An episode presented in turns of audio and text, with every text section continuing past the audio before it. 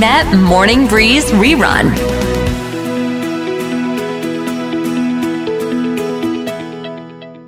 มาต้อนรับคุณแพทย์ภาววิทย์กลิ่นประทุมกันนะคะ สวัสดีค่ะคุณแพทย์ ครับเจอคุณบุ๊คครับ เป็นยังไงบ้างสงกรานต์ที่ผ่านมาสนุกสนานไหมคะ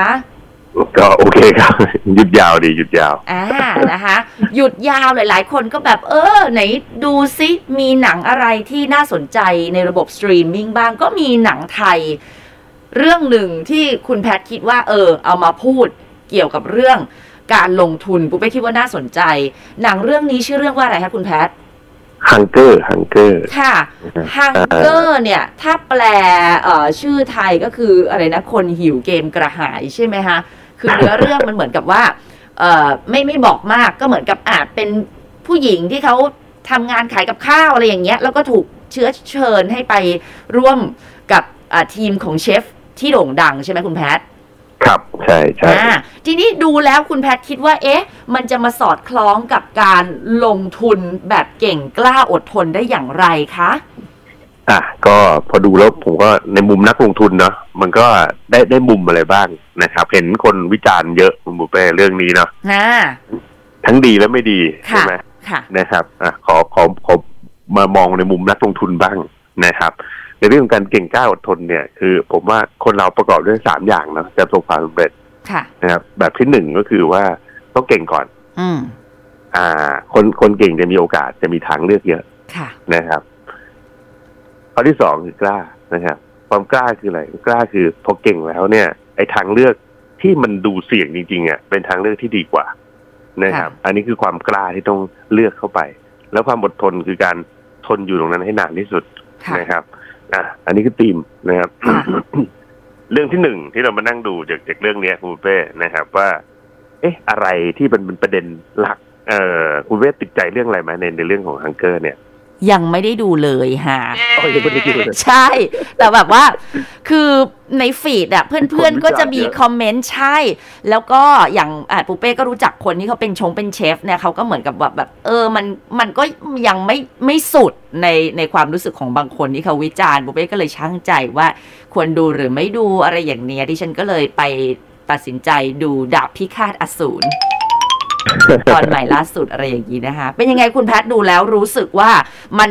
โอเค เมื่อกี้ที่บอกว่าเก่งแน่นอนเก่งมันก็คือการมีภาษีของคนเราเป็นวิชาเป็นอาวุธติดตัวนะคะแต่ทีนี้เนี่ยในโลกของการลงทุนเนี่ย เราสามารถเชื่อมโยงกับหนังฮังเกอร์ได้ยังไงบ้าง อ่ะครับ คือข้อที่หนึ่งเนี่ย ผมว่ามันมันเสียดสีในในเป็นแบบกลุ่มที่ ผมว่าตลาดบนเนี่ย ค่ะ โดนเสียดสีเยอะเหมือนกันนะ อ่า ผมว่า ฟายดิเนิ่งเนี่ยเนาะ เออเพราะเราก็เคยไปกินใช่ไหมเราก็ ใช่ บอกว่ามันไม่อร่อยอ่ะ อุ๊ย เออ คุณแพทย์ปุ้เป้เนี่ย เป็นคนที่แบบไม่กล้าพูดเรื่องนี้คือเคยไปกินแบบเออสารพัดสารเพมานะ แล้วถามว่าอันนี้ประสบการณ์ส่วนตัวว่าไปกินแล้วกลับมา เราคิดว่าฉันคิดถึงจานจานนี้ที่ fine dining ร้านนั้น ฉันยังกลับไปกิน ไม่เคยมีความรู้สึกนั้นเลยคุณแพทย์ คือมันไม่เหมือนกับว่า เฮ้ย ต้มยำกุ้งเราต้องไปร้านนี้ไข่เอ่อไข่ข้นต้องไปร้านนั้นอะไรอย่างเงี้ยคือมันไม่ได้ให้ความรู้สึกนั้นปูเป้ยังคิดเลยว่าถ้าสมมติตอนเขามาเสิร์ฟแล้วเขาไม่พูดถึงประวัติความเป็นมาวัตถุดิบอะมันเหมือนกับเล่นจิตวิทยากับเราเนาะเพราะเรารู้ว่าอุ้ยวัตถุดิบเมดิเตอร์เรเนียนเอ่อรมควันใส่เอ่อสมิงโหงพรายอะไรอย่างเงี้ย มันก็ทำให้เรารู้สึกเออมันมีสตอรี่แต่กินไปแล้ว ถามว่ามันติดอกติดใจอะไรมันก็ไม่คุณแพทย์ก็เป็นอย่างนั้นเหรอฮะ เป็นครับเป็นเป็น โอ้โห เป็นเหมือนกันหมดนะครับ อืม แต่ว่าก็เนี่ยไอ้หนังเรื่องนี้มันก็ชี้ออกมาให้เห็น เราก็ ค่ะ แบบอืมก็ใช่ อืม ก็ใช่เพราะเพราะก็ไม่มีใครกล้าพูดเนาะเหมือน ค่ะ เป้บอกพอ ค่ะ กินเสร็จแล้วเนี่ย มันของมันแพงอ่ะ เออ เราไปกินแล้วเราบอกไม่อร่อยเพื่อนบอกโอ้มึงลิ้นไม่ถึง อื ใช่ไหม มอืม นะครับแต่แต่จริงๆแล้วเราเราก็จะนึกอยู่ในใจว่าเอ๊ะทำไมมันไม่มันมันโอเคนะ แต่มัน ค่ะ ไม่ได้อร่อยขนาดนั้น แต่ว่า ค่ะ พอใครถามกูเป็นไงโอ้โหสุดยอดเลยเพราะเราจ่ายไปแพงคุณบุฟเป้ อ๋อ มาเป็นข้อที่หนึ่งก็คือว่า ของถูกคนเลือกซื้อจากคุณภาพ ค่ะ แต่ของแพงคนเลือกซื้อจากความพิเศษ ค่ะ นะครับเออคือถ้าเราจะขายของถูกเนี่ย เราต้อง mass production อืม ทำต้นทุนให้ต่ำ ค่ะ ทำราคาให้ถูก ค่ะ นะครับ ราคาไม่สูงคุณภาพขายเยอะๆ อืม นะครับแต่ถ้าขายของแพงเนี่ย จริง ๆ มันอยู่ที่ความพิเศษ ค่ะ นะครับ ซึ่งหนังเรื่องนี้มันก็บอกเนาะว่าวัตถุดิบมันต้องไปเอาของที่มันสดพิเศษ ค่ะ นะเพราะเราคิดราคาแพงกว่าคนอื่นไงคุณบุ๊ค ใช่ใช่ เราจะไปซื้อจะไปเดินตลาดอย่างเงี้ย มันก็มันก็ไม่ใช่ป่ะ เนาะ นะครับอ่าหรือว่ากุ้งคุณต้องไปเอามาจากเรือ เรือประมงถูกไหมพอมา ค่ะ ถึงปั๊บคุณก็ต้องบอกว่านี่สตอรี่นี่คือบ้านนี้เขาเป็นบ้านที่แบบเก่งมาก มาตั้งแต่รุ่นคุณปู่ใช่ไหม ค่ะ เอ่อออกเรือไปไม่มีพลาดได้ lobster แบบอืมสดมากๆ คุณได้กิน อืม ปั๊บอืมใช่ไหม ค่ะ แล้วฟังสตอรี่เข้าไปเอาเคลิมแล้วเนี่ยพิเศษ อืม นะครับ อ่า แล้วก็สตอรี่ในเรื่องของความแตกต่าง คือ ค่ะ ที่อื่นต้องไม่มีคุณเป้คือไม่ใช่แบบเราบอกเราไปเดินตลาดนี้เชฟคนอื่นมาก็ก็ซื้อตลาดนี่เหมือนกัน อื มันก็ ม เหมือนกันถู ค่ะ กไหมนะครับ ใช่ ซึ่งอันเนี้ยปรับได้กับทุกอย่างทุกสินค้า ค่ะ นะครับไม่ใช่เฉพาะอาหารนะคุณเป้ ค่ะ คือที่เราเห็นอะไรที่มันแพงๆเนี่ย อืม ส่วนใหญ่มันมันไม่ได้ดีกว่ามากไงสมมตินาฬิกาไงที่แพงเนี่ยไม่ใช่ ค่ะ เดินตรงกว่านาฬิกา อ่าเอาเอาเดี๋ยวจีช็อกเนี่ย อืม จีช็อก อืม นี่คือทุกคนก็ซื้อได้ถูกไหม ค่ะ แล้วก็แข็งแรงทนทานสุดยอดไม่อืมมัน มันก็เดินตรงเหมือนกันมันก็บอกเวลากี่โมงกี่โมง ใช่แต่ไม่ อ่า พิเศษ ค่ะ นะครับอ่า ก็เนี่ยอันอันเนี้ยคือที่เราต้องเข้าใจในข้อที่หนึ่งนะข้อที่หนึ่ง ค่ะ ข้อที่สองข้อที่สองคนเก่งต้องอยู่ถูกที่ อื ถึง ม จะสำเร็จ อ่านะเรื่องนี้ก็บอกเหมือนกัน ค่ะ ตอนแรกก็ผัดผัดอยู่ร้านร้านผัดริมถนนเนี่ย อ่าน นะครับ โอกาสที่จะแบบโอ้โหขึ้นมาแบบ มันมันยากคุณโรเบ้ถูกไหม ค่ะ ใช่ เออมันไม่ใช่แบบว่า คือบางคนมันคิดว่า ผมทำอาหารอร่อย ผมเปิดที่ไหนก็ได้เดี๋ยวคนตามไปกินเองบอกไม่ใช่ อืม อ่ะถูกไหม ค่ะ มัต้องมันต้องมีมี สถานที่เนาะใช่ใช่ อ่า อันนี้สำคัญก็คือว่าการเสาะหาคือคนเก่งไม่ใช่แบบคุณอยู่เฉยๆแล้วคุณคิดว่าทุกอย่างจะวิ่งเข้ามาหาไม่ไม่สามก๊กนะ ค่ะ ค่ะ คุณเป็นขงเบ้งแล้วแบบทุกคนต้องไปเชิญคุณลงมาจากเขาอย่างเงี้ย ค่ะ ไม่ใช่นะครับ คืองั้นคนเก่งก็ต้องเสาะหา ค่ะ แล้วก็ต้องมองหาโอกาสว่าถึงตรงไหน คือความเก่งเนี่ยมันต้องอยู่ให้ถูกที่นะครับนี่ข้อที่สองข้อที่สองข้อที่สามข้อที่สามความพิเศษต้องเริ่มจากวัตถุดิบอ่าอย่างหุ้นเนี่ย อืม เราต้องลงรายละเอียดไปถึงตั้งแต่ต้นทางเลยก็คือ สินค้าที่ขายเนี่ย มันมีจุดแตกต่างหรือเปล่า อื อ่าม ค่ะ บางบางทีเราก็บอกโอ้บริษัทนี้ก็ทำอันนี้เอนจิเนียริงอันนี้ก็เอนจิเนียริงอันนี้ก็เอนจิเนียริงอ่านแตกต่างตรงไหนอะนะครับ อันนี้ฐานลูกค้าเนี่ยผมว่าก็สำคัญมากนะครับ เพราะคนกินอาหารอย่างผมกินไฟไดนิ่งกับคนกินอาหารทั่วไปเนี่ย ผมว่าวัตถุประสงค์ในการซื้อเนี่ยต่างกันคุณบุฟเป้ถูกไหมคือ ใช่ เวลากินไฟไดนิ่งเนี่ย เราไม่ได้กะว่ามันจะอร่อยที่เรารู้มันไม่ค่อยอร่อยอะ อ่า แล้วก็ไม่ได้ไม่ได้อิ่มแบบกินแล้ว โอ๊ยไม่ไหวไม่ใช่ ไม่ใช่ มาในอย่างละหยุมจุ๋มจิ๋มอืม เออเราเตรียมตังค์ผมรู้จ่ายไปรู้จ่ายไปห้าพันต่อหัวอย่างเงี้ยเราก็เราไม่ได้กะผมนจะอร่อยเรากะไปถ่ายรูป เรากะไปสัมผัสอ่าความความพิเศษถูกไหมคุณเป้ว่าเขาจะแต่งตาแต่งจานมาแบบรูป ป แบบไหน ระสบการณ์ อืม อ่า เป็นประสบการณ์ดังนั้นการคาดหวังเนี่ยไอ้เงินตรงเนี้ยห้าพันเนี่ยเขาเอามาซื้อประสบการณ์ มันเหมือนเขาไปซื้อความบันเทิงอ่ะคุณเป้ไออาหาร ค่ะ มันเป็นแค่ผลพลอยได้นะ อ่า นะครับแต่โอเคอาหารมันดีอยู่แล้ว เพราะอะไร อืม เพราะเขาเขาต้องทำของมันแพงก็ต้องทำของสดกว่า ค่ะ ค่ะ ถูกไหม ใช่ นะครับ แต่อย่างเงี้ยเราก็ต้องเข้าใจว่า เนี่ยผู้ผู้ซื้อเนี่ยฐานลูกค้าเนี่ยเขามาซื้อเพราะอะไรเพราะถ้าเกิดอาหารทั่วไปที่ที่เราไปซื้อเนี่ยเราเราต้องการความอร่อยถูกไหมดังนั้นพวกนี้ต้องอร่อยนำนะครับ อ่าเราต้องต้องชัดเจนตั้งแต่วัตถุดิบ อืม อ่า มา สาม เดี๋ยว ข้อแล้วคุณเป้ เดี๋ยวข้อ 4 ข้อ 5 ข้อ 6 กลับมาสักครู่เดียวค่ะ กลับมาคุยกันต่อนะคะ เวลาเราดูหนังดูละครเขาบอกให้ย้อนมาดูตัวเองเชกเช่น การลงทุนก็เหมือนกันนะคะ บางทีเราดูแล้วก็นำมาเปรียบเทียบกันได้ วันนี้เราก็อิงมาจากหนังที่สตรีมฉายทาง Netflix เนาะกับเรื่อง Hunger คนหิวเกมกระหายนั่นเองเมื่อกี้คุณแพทก็พูดไปแล้วว่า มีหลาย ๆ สิ่งที่แบบเออ ในการลงทุนมันก็คล้ายๆ กับหนังเรื่องนี้แหละค่ะ มาสู่ข้อทีสี่4 กันบ้างคุณแพทคะ ครับข้อที่สี่คือการค้นหาและสร้างทีมทีมแห่งความสำเร็จนะครับ เก่งคนเดียวเนี่ย ไปไหนได้ไม่ไกล ต้องมีคู่หูต้องมีทีม ค่ะ มันถึงจะไปได้ไกล ค่ะ นะครับ อ่า มันคืออะไร มันคือว่า คือคนเก่งเนี่ย ส่วนใหญ่เนี่ย ชอบทำงานคนเดียวคุณเป้ อือฮึ อ่า คือคน คนเก่งเวลาอยู่ในโรงเรียนเนี่ย เขาก็จะชอบการแข่งขันเนาะ ค่ะ เพื่อนทุกคนก็คือคู่แข่งไงคุณเป้อ่า อ่า ไม่ ไม่ไม่ไม่มีการช่วยเหลือนะครับ หลายคนบอกอ่ะช่วยเหลือคือการลอกข้อสอบ แต่ไม่ ไม่ใช่ มันคือ เออ จริงในชีวิตจริงเนี่ย ค่ะ มัน มันต้องลอกข้อสอบกันทุกวัน ยังไงคะ อ้าวชีวิตจริงมันก็ต้องแบบใครเก่ง แล้วก็เอาของเขามาปรับใช้ เนาะในทางธุรกิจเราก็จะเห็นแบบว่าอะยี่ห้อนี้ ดัง มาและยี่ห้อแอบเรียนแบบฉลากก็แอบเรียนแบบ อะไรอย่างเงี้ย แล้วมีคนก็หยิบผิดบ่อยๆซะด้วยนะอืม อ่า คือพอมาชีวิตจริง คนคนเก่งก็บอกโอ้มันไม่แฟร์เลยบอก ค่ะ ไม่ใช่ชีวิตจริงเป็นแบบนี้ อืม นะครับเพียงแต่ว่าโรงเรียนไม่ได้สอนไม่ได้เตรียมตัว ค่ะ นะครับดังนั้นจริงไอ้เรื่องเนี้ยตรงเนี้ยสำคัญก็คือว่า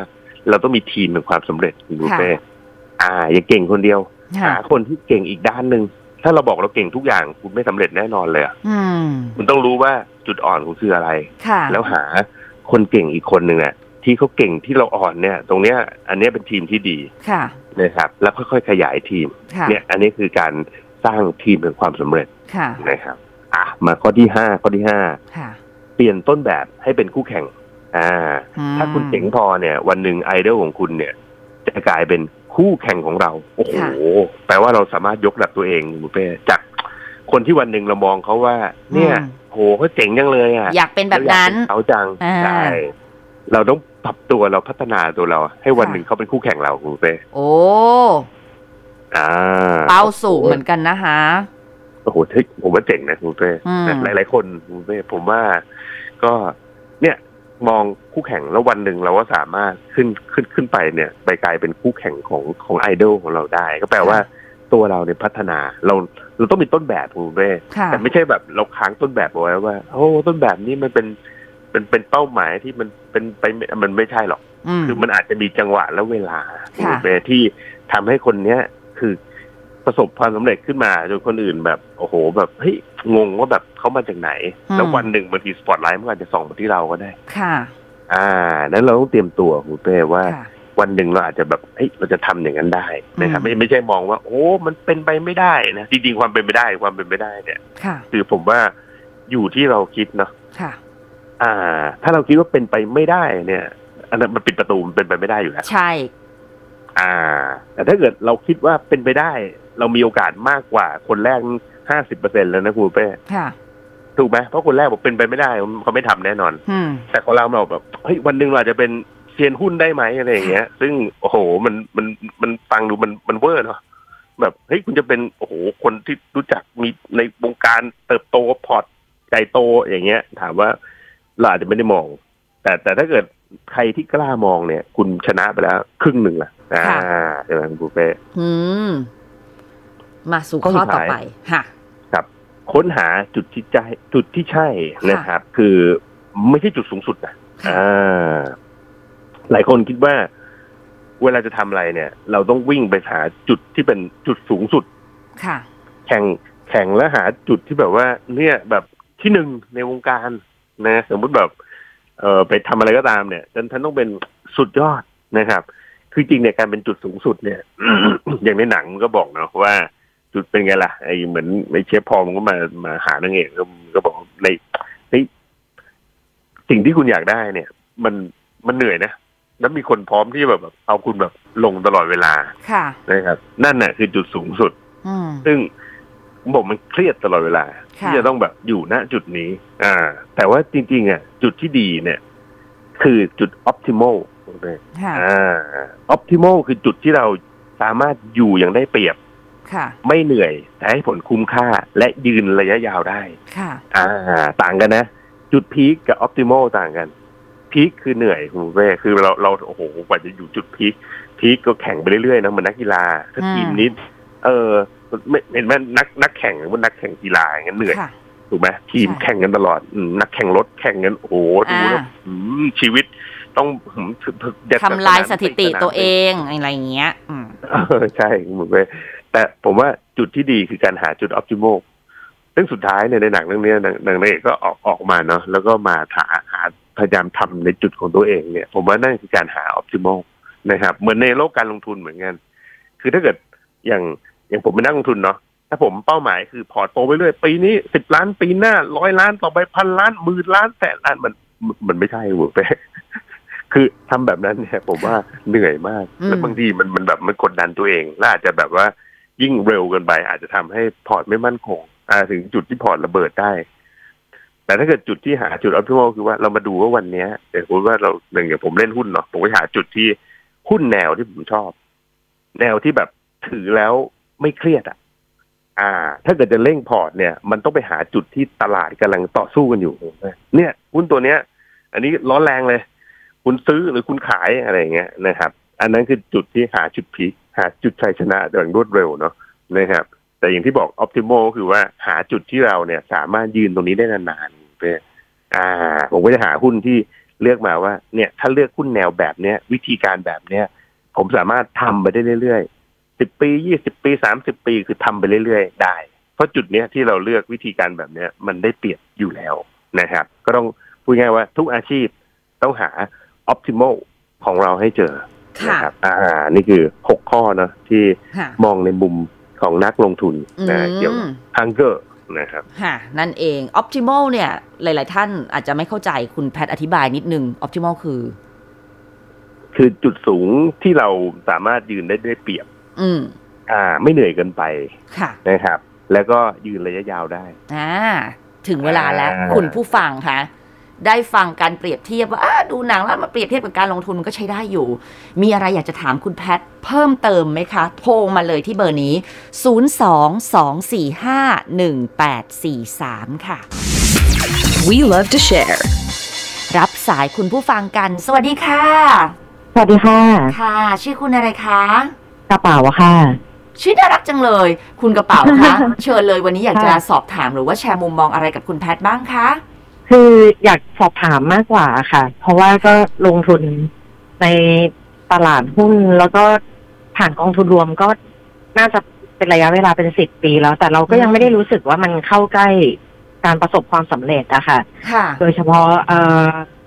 ในช่วงหลังนี้ที่ลงทุนเพื่อลดหย่อนภาษีเนี่ย ค่ะ กองที่เอาชนะ อ่า แล้วสร้างผลตอบแทนได้จริงๆเนี่ยมันมันน้อยมากเลยสุดท้ายแล้วเราต้องคิดว่าผลประโยชน์ที่ได้มันคือผลประโยชน์จากภาษีมากกว่าด้วยซ้ ก็จริง ำแต่ อืม อืม แต่ลองแล้วยิ่งตอนนี้ไม่มีแอล ค่ะ มันแทบจะคือบลจเขาคงไม่ได้ทำอะไรให้มันแอคทีฟแล้วแบบเนี้ย ค่ะ ค่ะ ค่ะ คือเราเลยคิดว่า เอ๊ะ เราจะถ้าสมมุติว่าอย่างนั้นเราควรจะเลือกอะไรอะที่มันไม่ต้องเจ็บบ่อยๆ แล้วก็ อืม ที่จริงเราอยากจะมองหากองหรือมองหาหุ้นที่เราลงทุนกับมันได้ ยาวพอจนเราเกษียณไปกับมันเลยก็ได้ เหมือนคนยุคก่อนที่บอกว่า ค่ะ เอ้ยซื้อตัวนั้นตัวนี้เก็บไว้แล้ว มันมูลค่าเปลี่ยนแปลงไป มหาศาลในตอนนี้รู้สึกว่า เอ้ยคิดอย่างนั้น mindset อย่างนั้นมันมันมันไม่ใช่แล้วหรือเปล่า คือเราควรควรจะเปลี่ยนไปคิดว่ามันไม่มีอะไรที่มันจีรัง เราก็ควรจะขาย เมื่อมันได้กำไรค่ะ อย่างนั้นไหมหรือยังไงดีอะค่ะ ค่ะ อตอนเนี้ยต้องบอกว่าเออสับสนแล้วก็ทำให้เหมือนจุดยืนในการลงทุนของเรามันมันไม่ค่อยมีอะค่ะ เข้าใจเลย เพราะว่าอย่างตอนช่วงท้ายๆที่เขาบอกว่าอู้จะไม่มี LTF แล้ว แล้วคือ อย่างบุเป้ก็ซื้อเก็บเอาไว้ใช่ไหมตอนนี้มันก็ยังไม่ครบกำหนดก็กลายเป็นว่า โอ้โห ช่วงโควิดหรืออะไรที่ผ่านมามันมันไม่ดีเลย ติดลบ อ่าฮะ ตัวแดง แล้วก็เหมือน อ่า แบบ S S F บางกองก็แบบ อ้าว อะไรอย่างเงี้ยแล้ว S S F ยิ่งถือนานกว่า L T F อีกใช่ไหมคะมันก็เลยแบบ ใช่ค่ะ แอบท้อใจนิดนึงคุณแพทคะฟังแล้วเป็นยังไงบ้าง ก็ช่วงนี้จริงๆถามว่ามันเป็นต้องบอกว่าเป็นช่วงขาลงเนาะของพวกกองทุนใหญ่ ๆ นะครับ เพราะว่า ค่ะ จริงๆเราก็เคยคุยเนาะว่าเศรษฐกิจโลกตอนเนี้ย มันมันไม่ได้อยู่ในช่วงขยายตัวแล้วนะครับ มันอยู่ในช่วง อืม กดตัวด้วยซ้ำนะครับ ค่ะ ซึ่งตรงเนี้ย มันจะอยู่กับเราไปอีก ผมว่าห้าปีสิบปี โอ้โห นะครับ ก็ แต่ว่าถามว่าทางเลือกเอาถามว่าในในอย่างอย่างผมผมเลือกอะไร คือ ถามว่ากองทุนเบียดภาษีผมก็ยังประหยัดนะ แล้วก็อย่างที่คุณกระเป๋า ค่ะ ทำนั่นแหละ ผมก็ก็ expect แค่ประหยัดภาษีแค่นั้นนะครับ ซึ่งเดี๋ยวอ่ะไอตัว LTF ผมคิดว่าเขาคงเอากลับมาแหละนะครับ เหมือนมันพักชั่วคราวอะนะครับ ซึ่ง อือฮะ ตรงเนี้ยก็มองแค่ประหยัดภาษี แต่ว่าทางเลือกอย่างผมทำเนี่ย ทางเลือกวันเนี้ย ผมก็มาเลือกหุ้นที่มีขนาดเล็กลงนะครับ ค่ะ ซึ่งถามว่ามันมันเสี่ยงกว่าไหมใช่ แต่ผมมองว่าตรงเนี้ยก็เป็นณช่วงห้าปีสิบปีเนี่ย พวกเนี้ยจะเพอร์ฟอร์ม ค่ะ นะครับ เพราะว่าถามว่าคือเอาหลักง่ายๆอะถามว่า เอ๊ะทำทำไมถึงคิดแบบนี้ ผมคิดว่าในในทุกทุกเกมอ่ะ จะมีคนที่เป็นส่วนน้อยเท่านั้นอ่ะ ที่เขาที่เขาชนะอะ ค่ะ แต่ถ้าเกิดเออเราไปอยู่ในเกมที่ เออเนี่ยก็เลือกหุ้นดีหุ้นปลอดภัย แล้วให้เศรษฐกิจมันโตไปเรื่อยๆเนี่ย ผมว่าช่วงนี้อาจจะไม่ชนะนะครับ แต่ว่า อืม ถามว่าถ้าเกิดเรา เห็นด้วยค่ะ ไม่ไม่สนใจดันเกษียณไปเลยอย่างเงี้ยสุดสุดท้ายก็ตามไปอีกสามสิบสิบปี ยังไงตลาดหุ้นก็ชนะเงินฝากแน่นอนนะครับเพราะค่า ค่ะ เฉลี่ยมันอยู่ประมาณสักสิบเปอร์เซ็น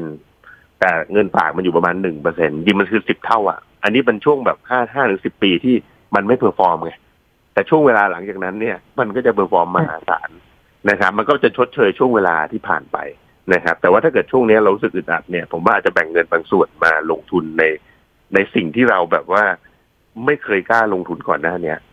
นะครับ ค่ะ ตรงเนี้ยก็อาจจะช่วยช่วย performance ของของพอร์ตเราในในช่วงเวลานี้เนาะในช่วงที่เราต้องอดทนตรงเนี้ยให้ให้มันดีขึ้นได้นะค คื รั อบ คือจริง ๆ ปะมาณติดตาม